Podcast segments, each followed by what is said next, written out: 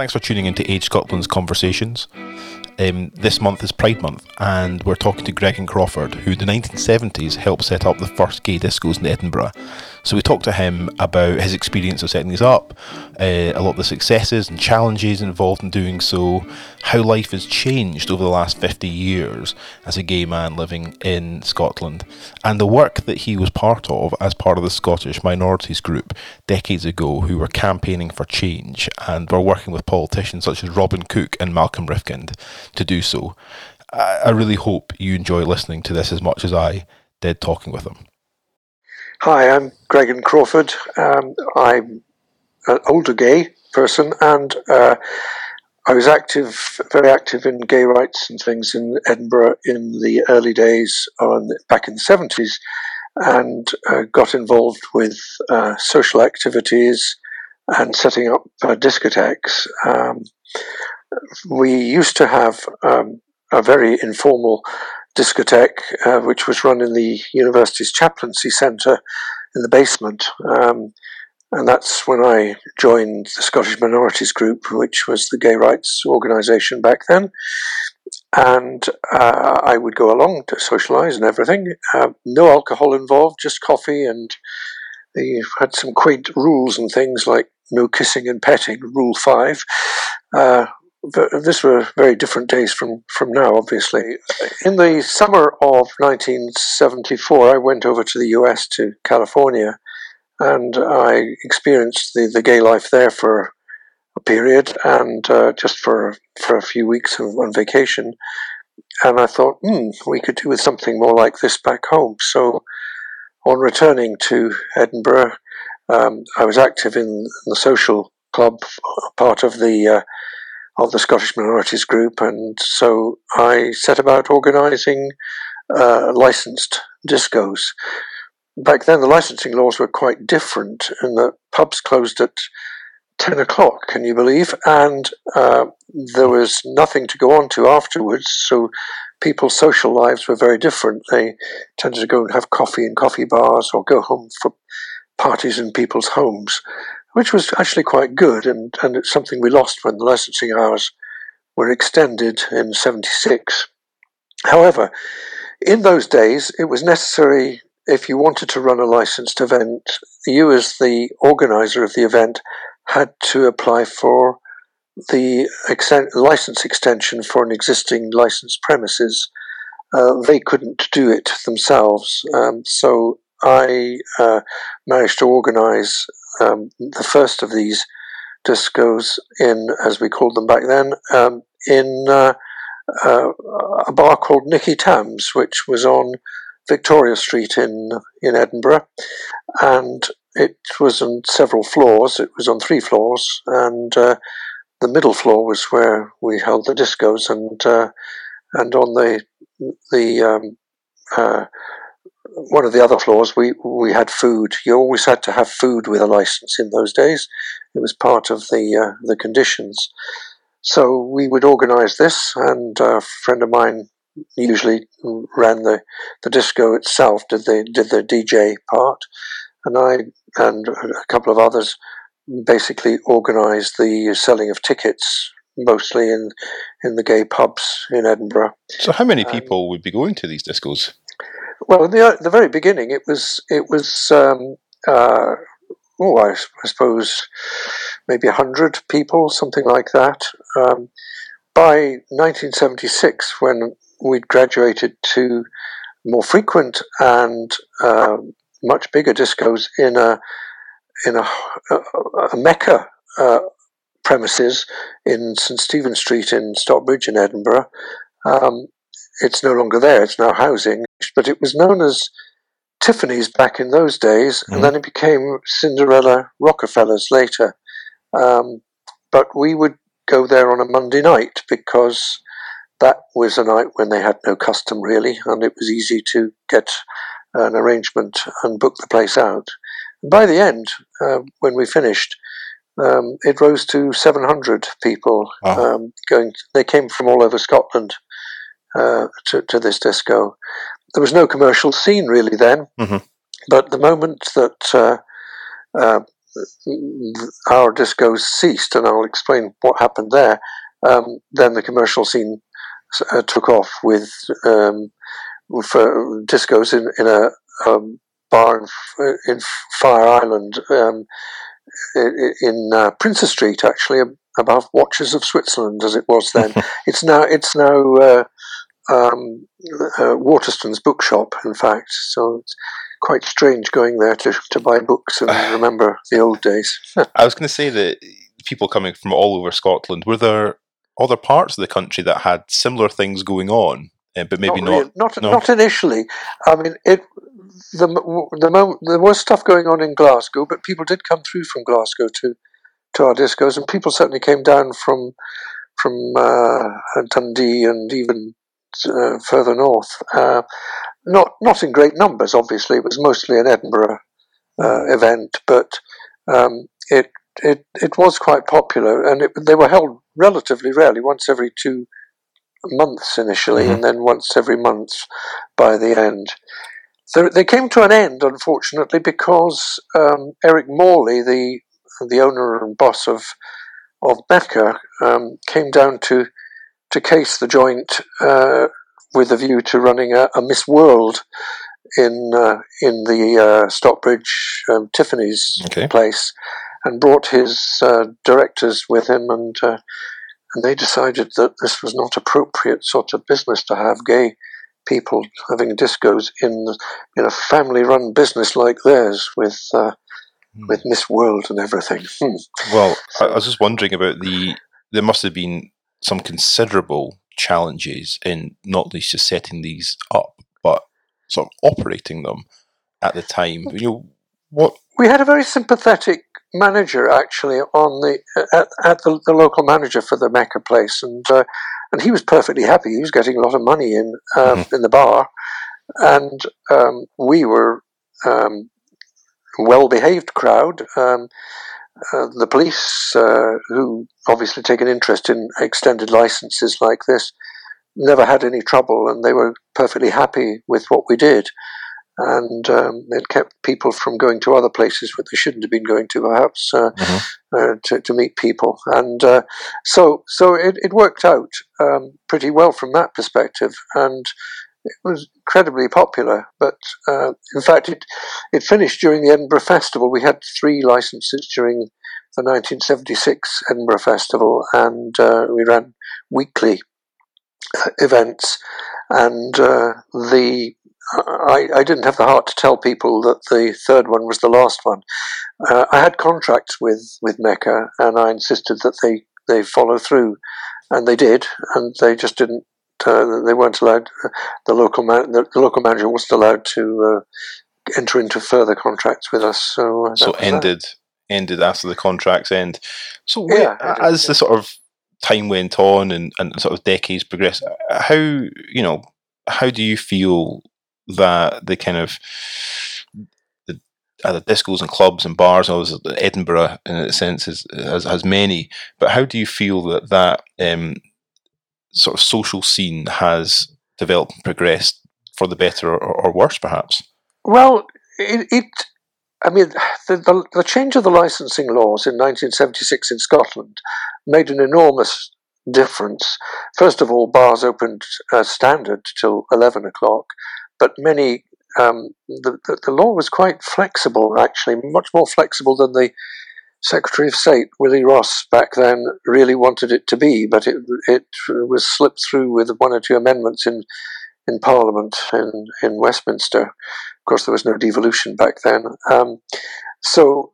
Um, many places could open till really quite late and continue to do so, of course, to this day. Um, it meant that uh, a lot of gay bars um, came about. Um, from a disco perspective, uh, the Fire Island was very popular and went on for many years and had some pretty big names of people attending um, occasionally as, as sort of guest performers, including Eartha Kitt um, and uh, Divine, uh, who is a popular drag artist, and uh, people from other people of similar standing in in the entertainment world would come along, and and so was, they were very popular, and they were weekly as well.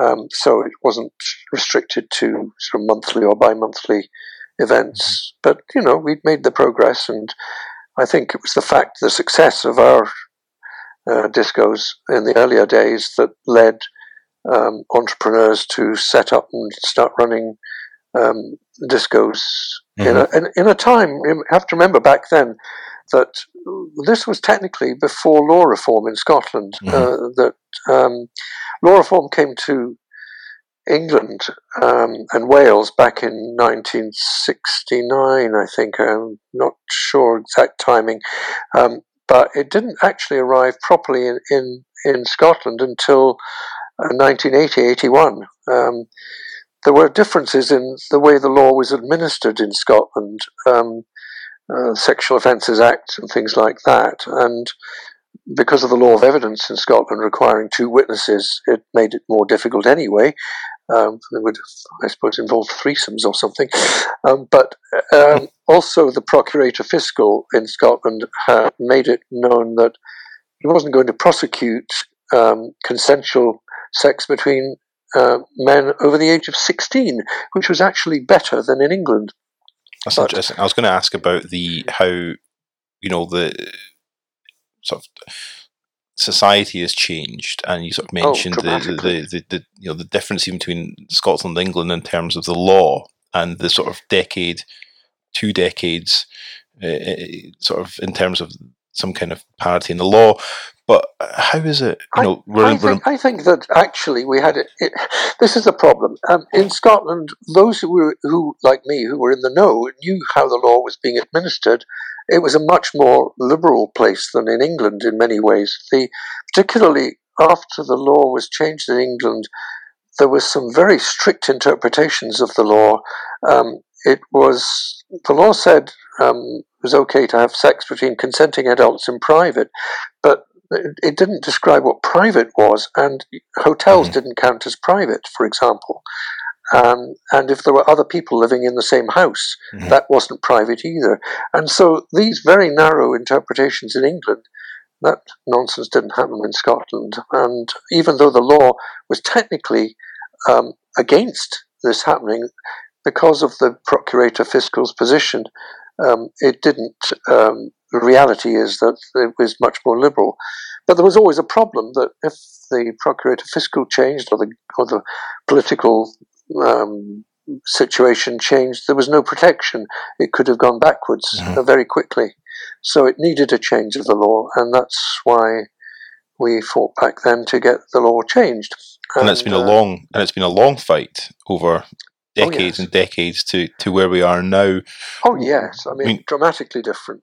Just thinking different. about just thinking about this month is is, is Pride Month, and yeah. normally with coronavirus uh, was notwithstanding, there would be far more celebration that's public. We know there's so many uh, online hosted events now, but yeah. uh, how just in your how how have things changed over even the last decade? Oh gosh.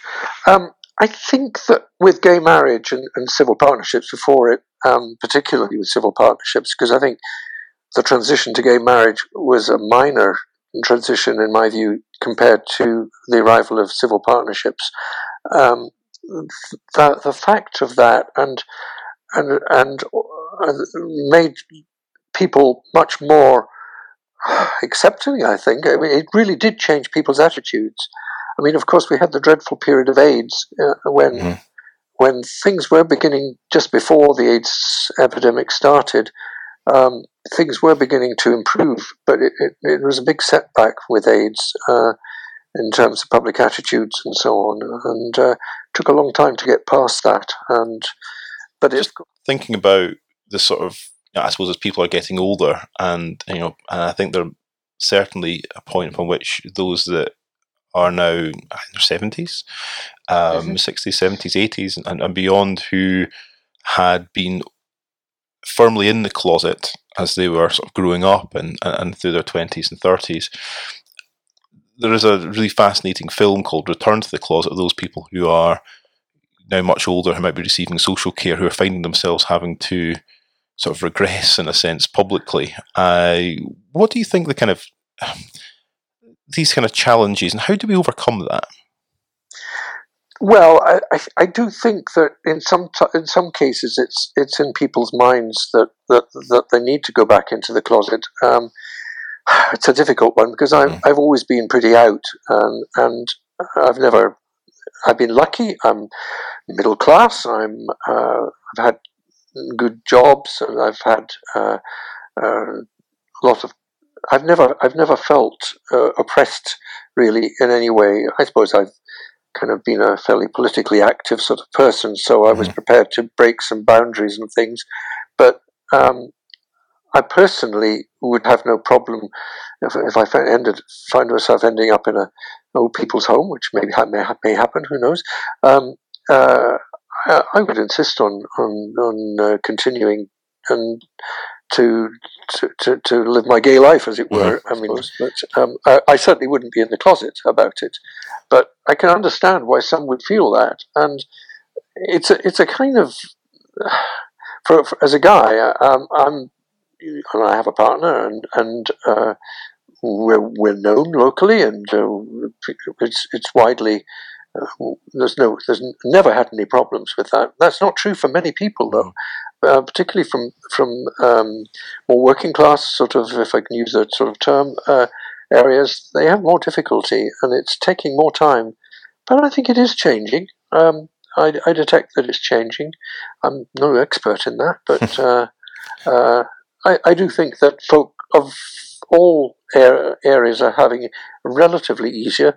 Maybe sometimes some of the BAME areas could be more difficult. But mm-hmm. religious religious aspects are uh, are still um, in some some religions are much more down on, on gay people than others, and I think that could uh, uh, make a big difference. That's maybe where the, the biggest barriers are in some respects uh, and, today. And do you find that sort of younger people now in Scotland are their sort of attitudes are far more tolerant than uh, people who aren't gay and older, or do you think that broadly speaking, there is far more tolerance uh, and and not tolerance, but acceptance and, and, kind of you know of everybody across all ages, or is it is there still people who just just don't get it? It's living in in Edinburgh in Stockbridge. Um, it's and, and, working with and associating with the people I do, I don't see yeah. any problems. I have to say, but then you know you have to take that into account when when listening to what I say because. Uh, I couldn't really comment easily on that one. Uh, I personally have not. I, I have noticed a, a, a, big improvement in over my life. Uh, it's been gradual, and some you know there are no big sudden changes. Although the gay marriage and gay gay civil partnerships really did make a difference at the time. I think. Now mm-hmm. that's good ten years ago now, and uh, it, it did change things. Even there was a step change I, f- I felt back then, um, but uh, so there were a lot of there was a lot of progress in a relatively short time, particularly as the AIDS epidemic got under control uh, mm-hmm. to a greater extent, and drugs became available, which meant that this was no longer a, a death sentence uh, mm-hmm. Uh, for folk uh, and so on. What, mm what, what's next for Scotland? Where you know you, you talked about the kind of the progress made under civil partnerships and gay marriage.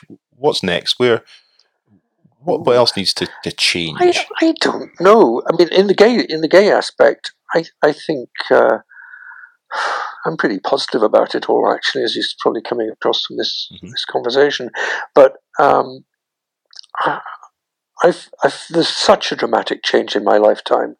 I mean, when I was when I was young, older guys didn't come out. Um, they found it really difficult. Mm-hmm.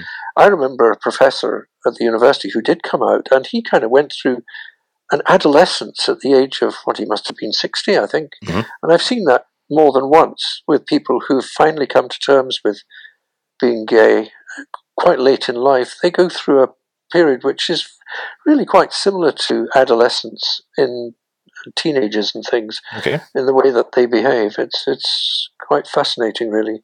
So it's. Uh, and do you think there'll be more people now that there is, you know, there's been a lot of progress made who are older, who are coming out later on in life? Have you got any experience of this? You know of any kind of people who have sort of felt more liberated? I know people, well, I know people who are married to to uh, um, people of the opposite sex, mm-hmm. and and are, no, it's a really difficult position to mm-hmm. be. They have children, and it, they felt at their time that maybe they you know, they weren't strongly gay, or maybe they were on the spectrum, sort of more bisexual. I don't know, but um, it it uh, they they've kind of I don't like to use the word trapped because I dare say they had very good marriages in many cases, but mm-hmm. they they missed the boat, as it were. Um, life uh, was just not at the right stage for them when they when they were growing up, and and uh, and, and, and I guess I was lucky in that I was in my twenties when I came out, mm-hmm. which was late, really. I mean, I was twenty five when I came out, and uh, uh, uh, to myself, let alone to anybody mm-hmm. else, mm-hmm. and and uh, because I just couldn't identify with with uh, what in those days were the sort of stereotypes, Larry Grayson and and, and the like. Uh, I just didn't see that. And I remember going to see a film um, uh, with Peter Finch. Uh, what was it called? Sunday Bloody Sunday, and there was a, a scene in there where the, where where he he kisses his young lover, uh, another guy, and I was kind of shocked actually because I just didn't think that that was what gay people were. And uh, can you imagine that today? That's just not uh, the way people would react at all today. And but that's what it was like back then, and worse. Mm-hmm. And uh, so things have come a dramatically long way since since the 1970s, even. You know. Yeah, it's not, not, It seems like a long time ago, but it's also not a long time ago, is it? Um, for a lot of people. It's, well, so much progress 50, made. It's 50 years. I guess it's 50 years now, sort of more or less. So, yeah. but that's that's you know, it's the whole of my adult life lifetime really. So um, uh, here we go. And looking at just sort of looking looking ahead and looking at those people who are younger, um, what, what's the kind of the relationship like between sort of different generations um, now? I think it's pretty good. I mean, one of the things that was quite good about the earlier days of that, that's maybe not quite so true now um, was that people from all all walks of life mixed together. Mm-hmm. They would go to gay bars, and you would have lawyers, you'd have bus drivers, you'd have uh, you know a complete cross section of society was there, mm-hmm. and we all talked to each other, and I think that was very healthy, mm-hmm. and um, it it it made for a, you know we were obviously in a in a closeted group as it were because you'd mm-hmm. go to the gay bar and you would some people would be sneaking in, hoping they weren't being seen by mm-hmm. neighbours and, and, friends. Uh, but uh, that that relationship was was truly good. I think. Um, I don't think that the that the, the distinction between uh, um, between gay and straight as they used to be. Um, uh, young people today just mix, and it doesn't matter. They're, uh, I've I've I've lots of friends from from who are who are a good bit younger, just through uh, connections with other things I do, and some of them are gay, some of them are are, are, straight, and, and they all just get on with each other and, and mix socially, and they, they don't. Gay bars really don't exist very much anymore. I mean, they've they've almost vanished because people don't seem the need see the need for them, and uh, and that's healthy in many ways. I think uh, it, uh, and of course, the world has changed with social media. Mm. Um, it used to be that you would go to a gay bar to meet people and to and and, and to uh, cop off, as they as they, they would say. Uh, but now, um, Grindr is is is the is is the way that most young people will will meet other other gay people and so on. New way of and the world. It is, yes. I don't think it's a better way necessarily. um, uh, you know, you you don't really know who you're meeting through that method, and uh, it's the, the chase is, is was, was was some of the fun uh, back then. I don't think you get that so much with social media. So it's changed. Um, it has changed. It would, wouldn't suit me, I don't think. I'm just thinking about you know from what you know now and who you are now, looking back to a sort of younger Gregan. What would you? What advice would you give him and, and your friends? you know, gr- growing up? gosh, be brave and, and get on with it. uh, um, uh, yeah, I had a fairly active social life uh, when I was young, uh, and still do to some extent. But I mean, I'm I'm now uh, I'm in a monogamous relationship, but mm-hmm. it's uh, back then I was anything but. but and so I, I think that I think that people are haven't changed in some ways, but I mean they've just got the freedom to now to to do things that they didn't have back then, and uh, and there are no penalties for for coming out uh, these days. I think, or very very few. And if there are penalties, then you're perhaps in the wrong area, and uh, yeah. you need to move away from that. Yeah? Just think again, we're being Pride Month, and you talked earlier on about the sort of different celebrations that would have been going on normally. Is there mm-hmm. anything that you've seen that's been happening online or anywhere else that you've found like great? Uh, you mean, uh, you mean in this time of lockdown? yeah. Mean, or, um, well, to be honest with you, I've not been really looking on. I've been looking, and that's it. well. I just I suppose part of it was just looking at you know how how the world is sort of slightly changed and adapted to this, and whether you know such an important month um, actually to uh, has been you know what you know has has kind of what's been going online enough, or you know we just kind of wait with bated breath for for for next year. Well, I suppose it's really to wait for next year. Last year, um, here we are talking in 2020, and mm. it's, it's, last year, 19, uh, 20, 2019, um, was the 50th anniversary of Stonewall. Yeah. Um, and that was an enormous celebration yeah. at the time. I mean, there were many TV programs, and Pride was really big um, here in Edinburgh. I was in the Pride March, of course, and uh, and uh, that would have been around about now if, if, it had been happening this year, but it isn't.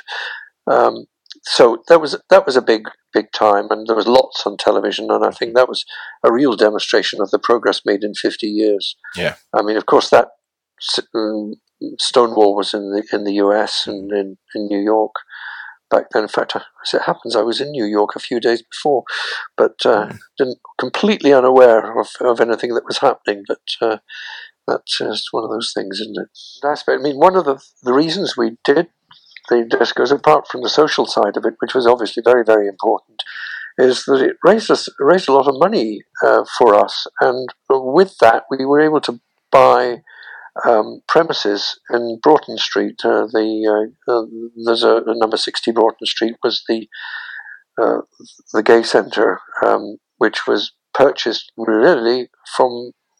Well, there was a very generous donor who who uh, who financed it, but uh, to a large extent. But the money that we raised went towards the uh, the mortgage for for mm-hmm. the place, and and that allowed us to do our our political um, uh, campaigning work for, for gay rights and other things that that um, I did myself was uh, you know I would go and see MPs and, and talk to them about getting law reform. And one of the people who was quite helpful to us was Robin Cook mm-hmm. who was at that days the, the MP for Edinburgh Central as it was Westminster constituency in the in those days. And and and I would say he was very very important in in, in getting law reform in Scotland sorted, and um, probably not widely known, perhaps, that that was the case. But uh, he had been a town councillor in, mm-hmm. in Edinburgh, along with Malcolm Rifkind, and, and, the two of them were actually vice presidents of the uh, of SMG, the Scottish Minorities Group. Really? Um, yeah, and uh, and so political side of things was was important, and back then, and, and going to see people and, and try and motivate mm-hmm. folk to, to do law reform and so on. And help to drive change. So kind of that exactly. money that you could you sort of raise from the discos helps to kind of purchase a you know oh, a hub. We raised thousands. Of, yeah, we raised thousands, and that went towards paying off the the, the mortgage mm-hmm. and, and, and, the debt. Um, so so that that worked out very well, and and it gave us a, a public face with with a shop front with mm-hmm. things in the windows that people could see. Mm-hmm. Mm-hmm. I, do you know, I did not know that about Robin Cook or Malcolm Rifkind at all. That's really Okay. that's really quite Oh. fascinating. Actually, I said just ask more questions and I'll get more more kind Oh, of. well, this- you could ask it away. do well, I'll just tell us very briefly a little bit more about kind of what went on at 60 Broughton Street, you know, and yeah, I suppose the, it- the real question is, you know, uh, how did the kind of the purchase of 60 Broughton Street, how did that kind of drive change? Um, associated with, with what the work, the other work that was done by SMG, apart from campaigning and running discos, was befriending. Um, this the, this was a, a a telephone service which was run by volunteers uh, from the basement of Broughton Street. It was on two floors, and initially we had tenants that we couldn't get rid of, and eventually they they moved, and we were able to take over the the, the basement. Ironically, the uh, the uh, premises at 60 Broughton Street before it was uh, uh, our offices was a hairdresser's. so it seems sort of ironic, really. Um, but anyway, in the basement was was private was a private flat, and and we kind of merged the two together after we. We, after the tenants uh, moved on, in fact, it turned out that the person who had been privately funding the upstairs part um, bought another flat somewhere and moved them. So that was pretty generous um, of, that, Mm. of that individual.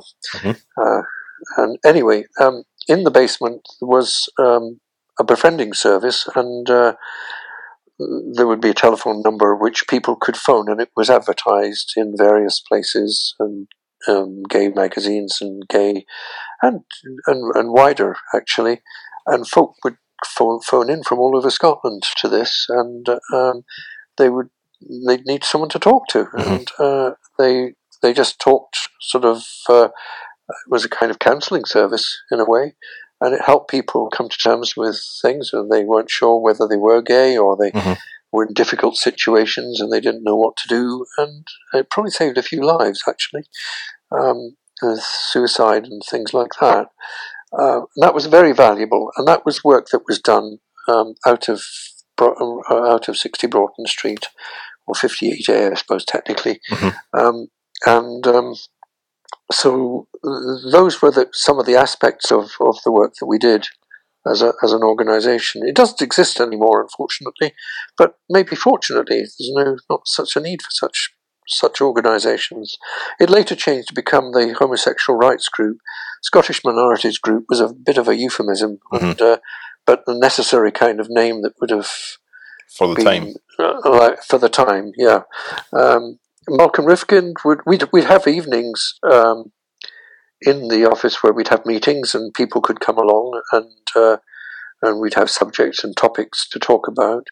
And, Robin Cook and, and Malcolm Rifkind would, would come along. I remember going to a pub up the road with um, after one of these events and talking to to Robin about uh, what could be done for law reform and, uh, and getting repeal of the of of the existing.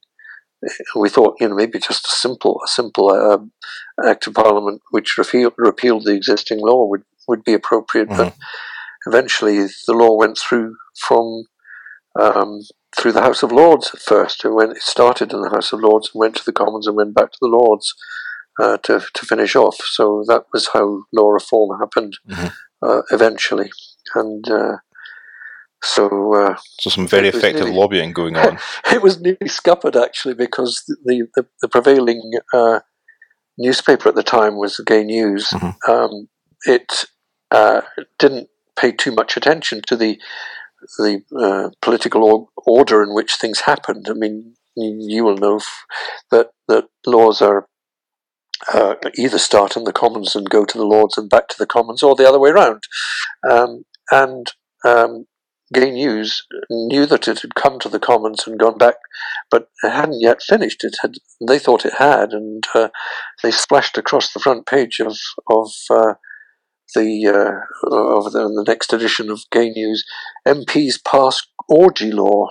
Um, well, they hadn't passed it, and it hadn't been finished. And the reality was that it was a slight improvement on what was happening in England, as I explained earlier. The uh, the law in England meant that uh, you pri- pri- private was really tightly con- uh, um, uh, interpreted by the police, and in those days the police uh, there was no there was no Crown Office, it was the police who decided what was being prosecuted, unlike in Scotland, which was uh, Procurator Fiscal always. But um, it did give rise to questions in the House of Lords when it returned back to the Lords for its, for its third reading. And it jolly nearly um, sunk it. It was uh, quite bad, uh, quite dangerous. But there we go. So slightly got away with it. Going too early, in a sense, could have could have sunk sunk the whole thing. Yeah, uh, with those, those in the Lords. It's quite quite a headline, isn't it? Um, Yeah. To have, and I'm sure. Indeed. Well, that's been incredibly fascinating uh, talking to you, Gregan, and I just want to really thank you, thank you very much for for doing so. Oh, glad. Hope hope hope it's helpful to somebody. okay. Well, thanks to Gregan for taking the time to speak to us. Um, I really hope you enjoyed listening, and thanks for tuning in to Age Scotland's conversations. Words matter. They give us comfort and help us stay connected. With Age Scotland, you are not alone. Our friendship line is open Monday to Friday, 9am until 5pm. Call us free on 0800 12 44 treble 2. That's 0800 12 44 treble 2. Visit agescotland.org.uk. Age Scotland, the national charity for older people.